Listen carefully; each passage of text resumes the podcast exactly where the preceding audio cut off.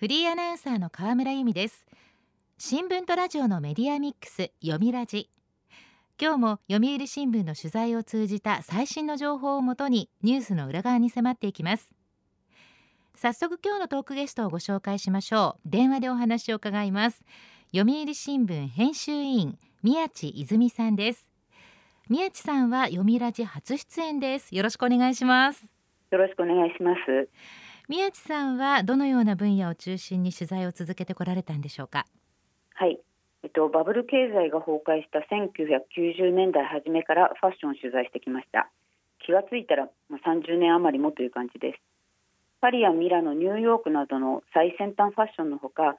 世界で活躍する日本のデザイナーも追い続けてきました。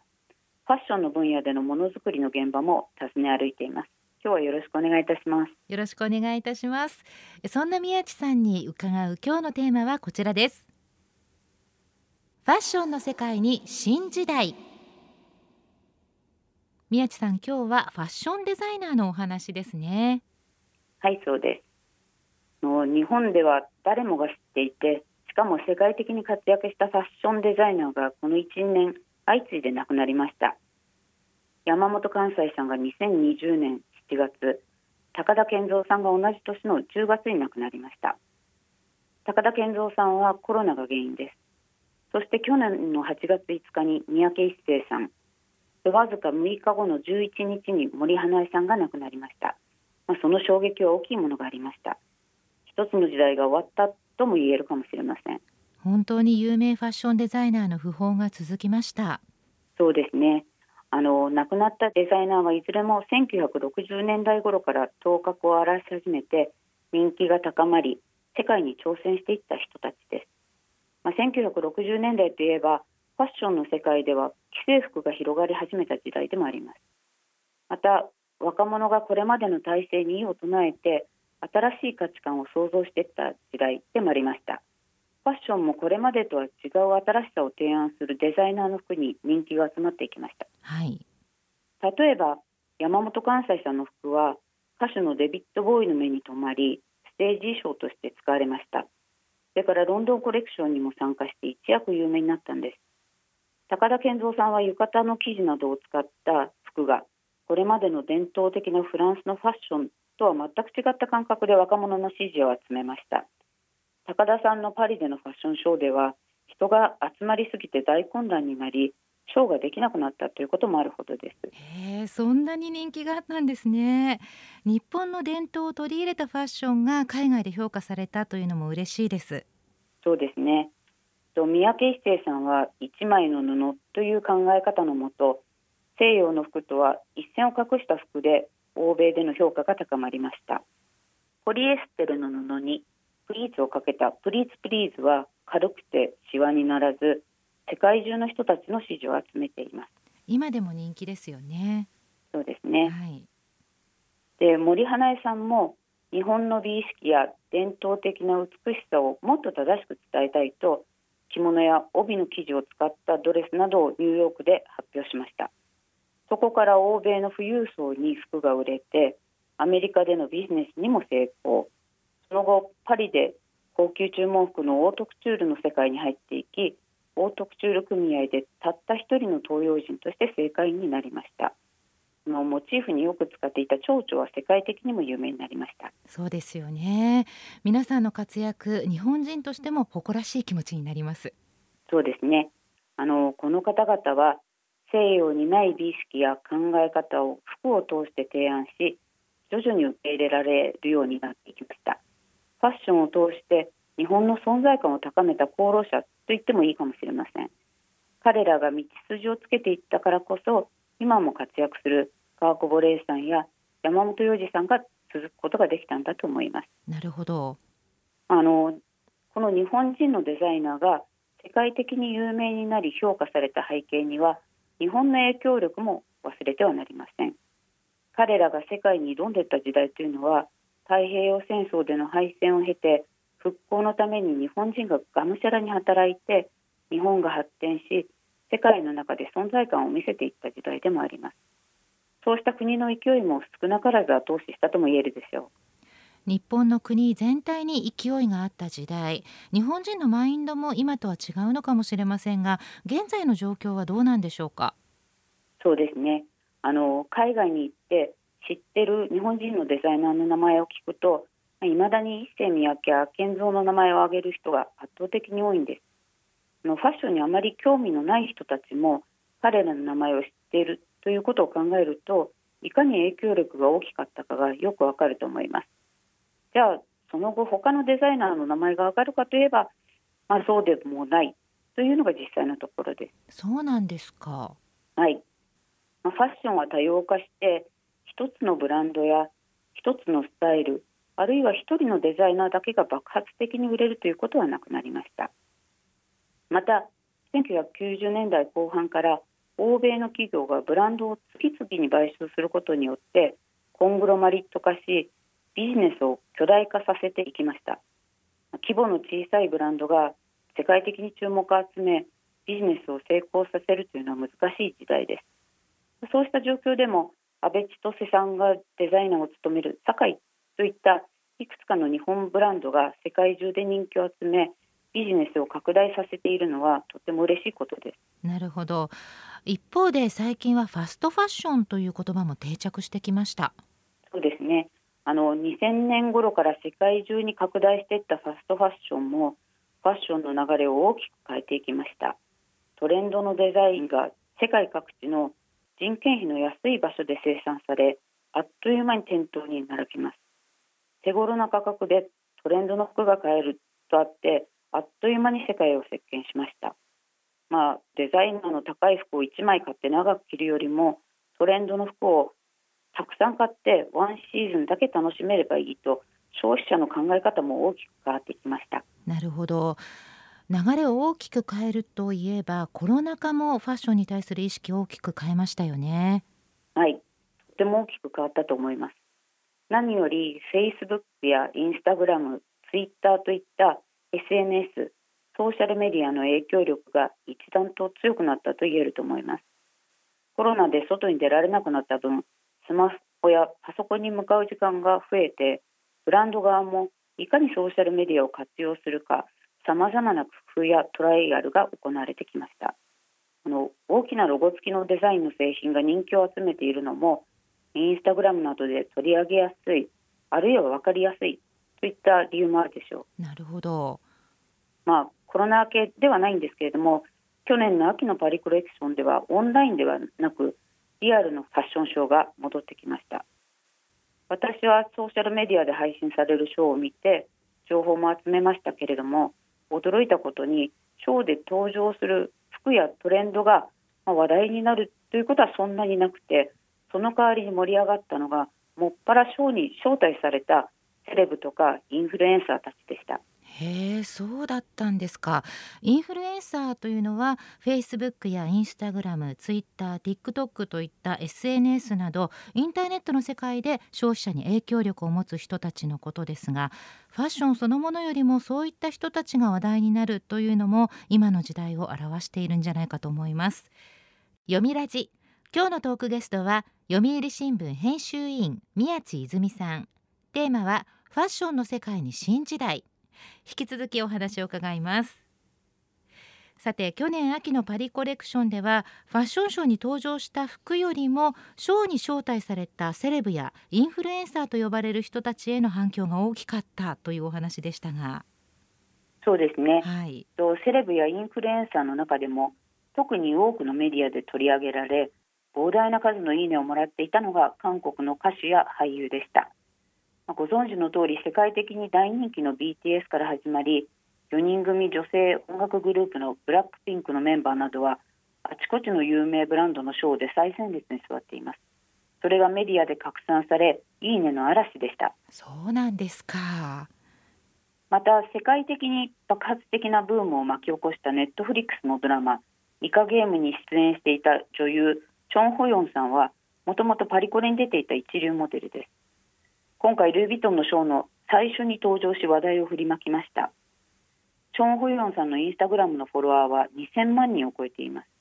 これらのセレブやインフルエンサーはソーシャルメディアのアカウントを持ち自らがメディアともなっているのでブランド側もその影響力に期待しているところはかなりあるでしょう。そうでしょうね。でもパリコレでこれだけアジア人の存在がクローズアップされることってなかったんじゃないですか？そうですね。あの長年パリコレを取材してきましたがこれほどアジアの人たちが最前列に座り話題になることはこれまであまりありませんでした、まあ、グローバルに人気を集めている韓国の人たちの強さを感じました。ちなみにパリコレには日本人女優やタレントなども行っています。でも日本のソーシャルメディアで話題になることはあってもグローバルに話題をさらう日本人は一人もいません。そうですか。ちょっと寂しいですね、まあ、それにしてもここまでいろいろとお話を伺ってきましていわゆる有名ファッションデザイナーの時代というのは終わったのかなと感じてしまいますがいかがでしょうか？まああのもうデザイナーの時代ではないという人もいます。日本人のデザイナーたちが活躍してた時代に比べて、まあ、それぞれの企業規模が大きくなってデザイナーの力だけではグローバルなビジネスを動かせる時代ではありません。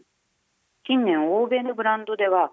業績次第で次々にデザイナーが変わるということも珍しくありません。しかしそれでも注目株と呼ばれるデザイナーも出てきています。例えば？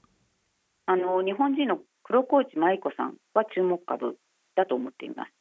三宅一生さんの下で働きその後独立して自分のブランドマネ黒河内を立ち上げました。繊細でたおやかな曲線美が特徴のデザインで現在パリコレにも参加しています。その他にユニクロともコラボして人気を集めています。日本の伝統文化と最新技術を織り交ぜ日本でのものづくりにこだわっています。ファッション業界は近年世界で2番目に環境を汚染している産業とも言われているだけにサステナビリティを意識したものづくりが急速に広まっています。例えばキノコの菌糸体から作られた新しい素材とかリサイクルポリエステルなど地球と人に優しい素材の開発や無駄を出さない服作りそしてリセールと呼ばれる中古市場も成長しています。なるほど。そういったこともトレンドになっているんですね。そうですね。あのスターと言われる存在はいつの時代にも必要だというふうに私は考えています例えばアメリカ大リーグエンジェルスの大谷翔平選手がいい例だと思います。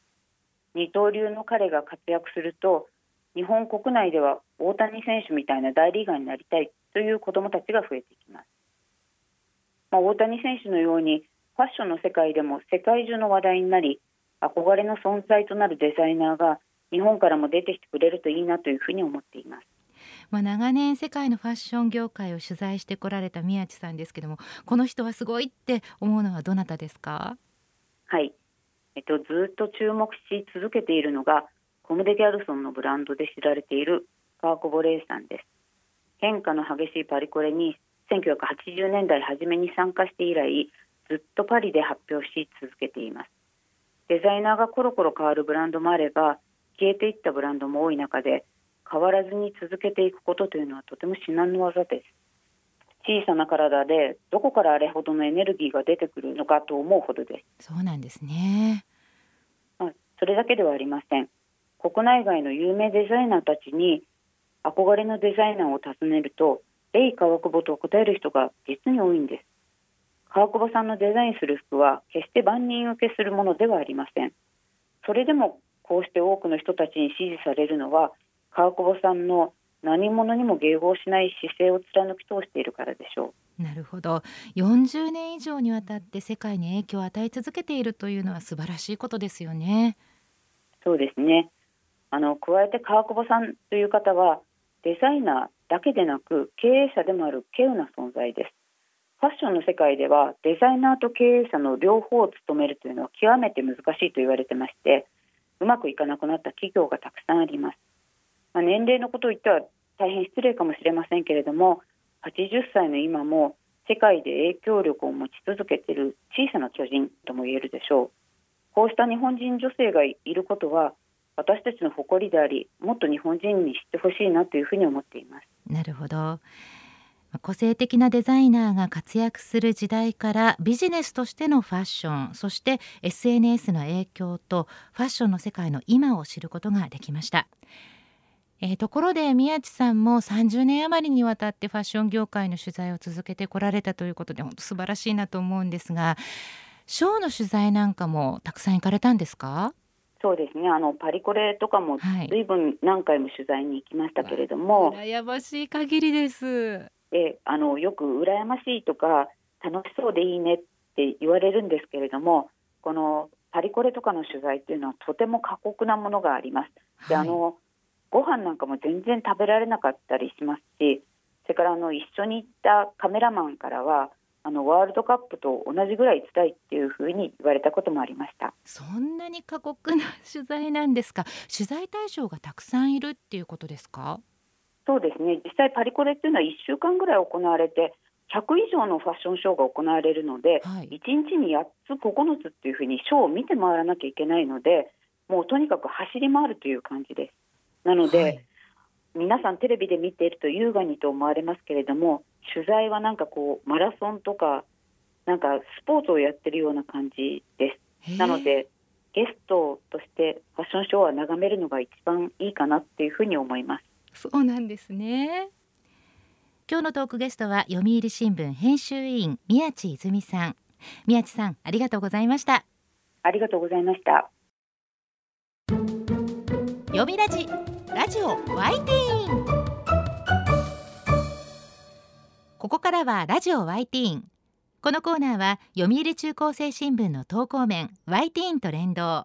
10代のリアルな声をお届けします。読売中高生新聞では専用のスマホアプリワイティーンを通じて全国の読者から中高生の生活にありがちなあるあるを大募集しています。ラジオワイティーンは中高生新聞の愛読者である通称ワイタミから寄せられた面白い意見を紹介していきます。ここで紹介した意見は中高生新聞の投稿面で開催中の投稿レース YT 杯でのポイント3個けが加算されます。ワイタミの皆さんぜひ頑張って投稿してくださいね。ラジオワイティーン今日のテーマはこちらです。昭和の流行りもの。昭和のヒット曲昭和のファッション昭和のギャグ。今昭和がトレンドです。そこで中高生がハマっている昭和は一体何なのか聞いてみました。では早速ティーンの投稿をチェックしていきましょう。福岡県中学1年の男子薄型17センチさんの昭和の流行りもの。昭和の曲チェッカーズなどを親と一緒によく聞きます。今の流行りの曲もいいけど昭和の曲もまた今と違った良さがあると思います。チェッカーズですか。私は小学生の頃部屋中にチェッカーズのポスターを貼りまくっていました。薄型17センチさんの親御さんと同世代なのかもしれませんね。いいでしょうチェッカーズ。家族で一緒に楽しんでるっていうところも素敵だなと思いました。では続いての投稿です。神奈川県中学3年の女子テストとはさんの昭和の流行りもの。懐かしの映るんです。時々コンビニで見かけるかっこ笑い。レンズ付きフィルム映るんです。発売されたのは1986年昭和61年ということで昭和の終わり頃に大流行したアイテムですね。スマホどころかガラケーの携帯さえなかった時代。手軽に買えるカメラとして一世を風靡しました。私もよく使ってましたよ。まあ、最近の中高生はいわゆるフィルムカメラってほとんど使ったことがないんじゃないでしょうか。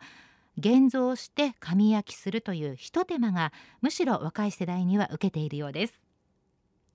では続いての投稿です。東京都中学2年の女子加藤愛子さんの昭和の流行りもの。バッチグーかな？いろんなところで使えるから便利です。バッチグー。確かに昭和の響きですね。日本語のバッチリと英語のグッドをくっつけた造語バッチグー。加藤愛子さん一体どこでこれを覚えたんでしょうか？そしてどんな風に使っているのか気になります。でも便利に使っているということですから多分使い方もバッチグーですね。では最後の投稿です。東京都中学2年の女子プリンの虜さんの昭和の流行りもの。バブル時代のキラキラというかギラギラ感が好き。バブル時代の様子どこで見聞きしたのか分かりませんが確かに1980年代後半のバブルの時代にはギラギラ感という言葉がしっくりくるような気がします。ファッションといいお金の使い方といいギラギラしていたと。そんなイケイケの時代私も味わってみたかったです。まだ学生だったのでいまいちギラギラしてなかったんですよね。今回は他にも漫画や電化製品などいろいろな昭和が集まりました。昭和の言葉昭和のアイテムなどジャンルを絞ってもう一度投稿を呼びかけたくなりました。たくさんの投稿ありがとうございました。ということでラジオ YT 今日のテーマは昭和の流行り物でした。読売中高生新聞は社会の最新トレンドを学べるニュース記事から受験に役立つ学習情報など10代の心を刺激するコンテンツ満載です。詳しくは読売中高生新聞のホームページやツイッター、インスタグラムをご覧ください。来週のテーマはズバリ家族自慢です。ラジオ YT 来週もお楽しみに。週刊ニュースラジオ読みラジお別れの時間です。今日はファッションデザイナーのお話でした。来週のトークゲストは読売新聞編集委員上村邦之さん。テーマは大相撲に戦国時代到来です。